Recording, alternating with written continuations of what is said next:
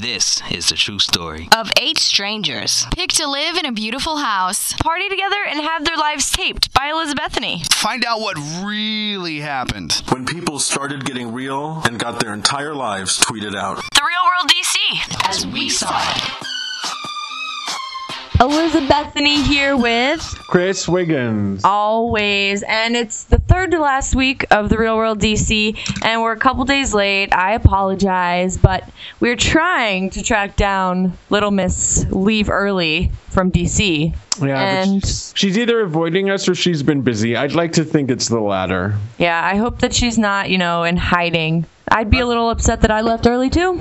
So, what are we going to do? We're going to talk about her leaving early with one of our favorites, Mike Manning. Mm-hmm. and we gotta, you know, them showing his arms crossed and frustrated when Andrew was telling the story about the White House was hilarious. So I can't wait to hear his real feelings on that. Oh, I know, I know. That really would frustrate the, the hell out of me. Yeah, so we're gonna Skype him in real quick. All right, off we go. Hello. Hello. Mike Manning, what's going on? I am actually I'm in a convertible driving down the interstate in LA on my way to an audition. So, Stop it right now. You're such a superstar. No, I'm just uh I'm going nuts here, but yeah. Anyway, All right, well, we just want to talk to you really quick about this week's episode. I think we already know the answer to this, but uh, how do you feel about Andrew getting into the White House? I was so pissed. And uh, you know, I'm happy for the guy and it's really cool that he got to do that.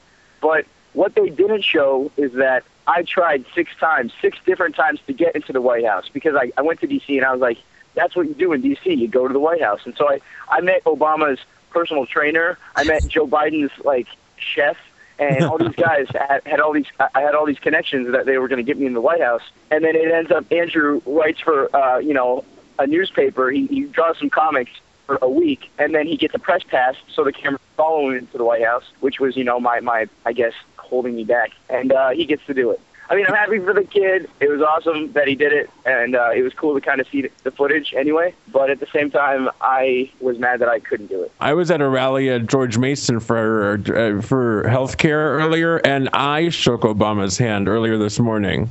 Vicariously through me, consider your your hand shaken.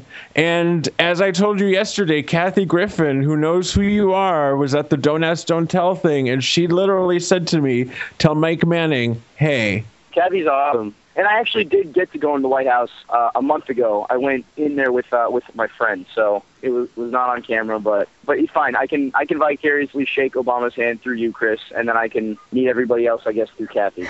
So we're we're okay. So how did you try to get in the house? Did you, you know, try to jump the fence or just through all your connections? You know, I was thinking about it, and I had this whole like Batman hook up the side of the wall, and you know, try to climb the fence and jump into Obama's room. But I, I decided that maybe using my connections would be less lethal and and, le- and less life threatening. I don't know. I think you should have done Batman and Robin with Andrew because he obviously has that whole superhero connection. And I'm pretty sure Andrew actually has tights. I think so. I could, I think so too. So now I want to know how you really feel about Erika leaving.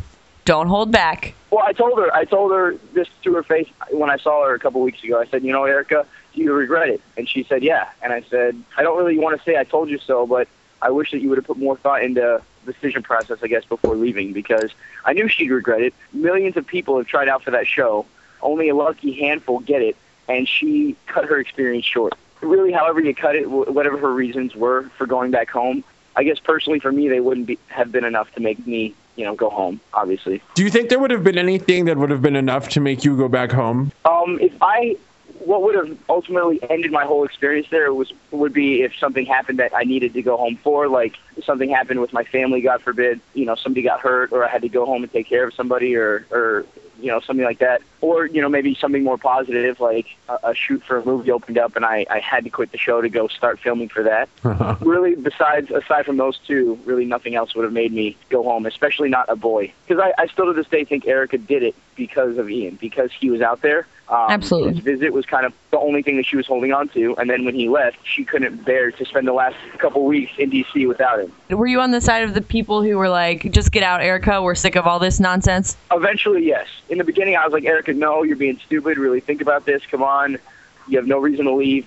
Find another band. Put up more like some flyers actually because she never ended up putting up flyers around DC, which I still don't understand. But I was like, come on, Eric. I mean, you have seven friends here. We want you to stay. Uh, you know, we can all work through this. And then after probably the third or fourth time that she said I'm leaving, I don't want to be here. I was just like, you know what, fine. If you don't want to be here, then I don't want you here. How is life after Erika in the house? You know, as sad as it is, and, and this isn't a personal attack against Erika, but life it was better in the house because everybody was more positive.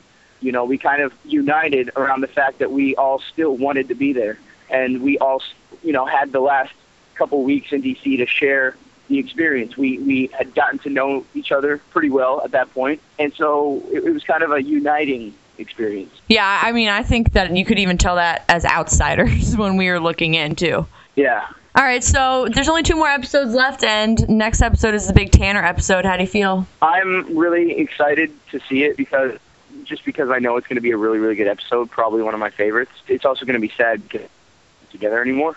So, do you still talk to Tanner?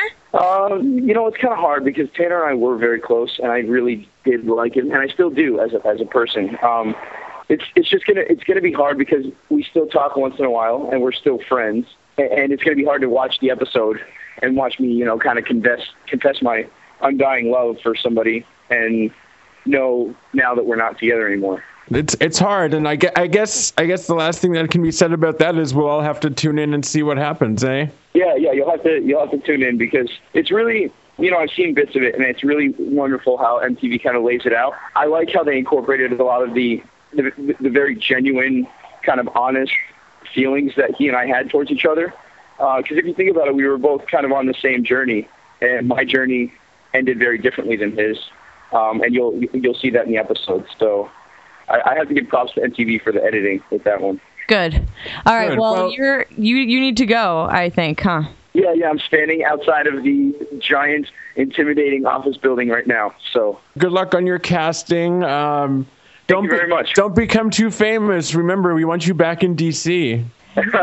Well, maybe maybe we can do a little both. Maybe I can pull a Kathy Griffin and just be be famous and then political at the same time. There you Amazing. go. I love the idea. Awesome, me too. All right. Good All luck. right. We'll talk to you next time. All right, thanks guys. Always a pleasure. Have have a good one. You too. Bye. All right, bye.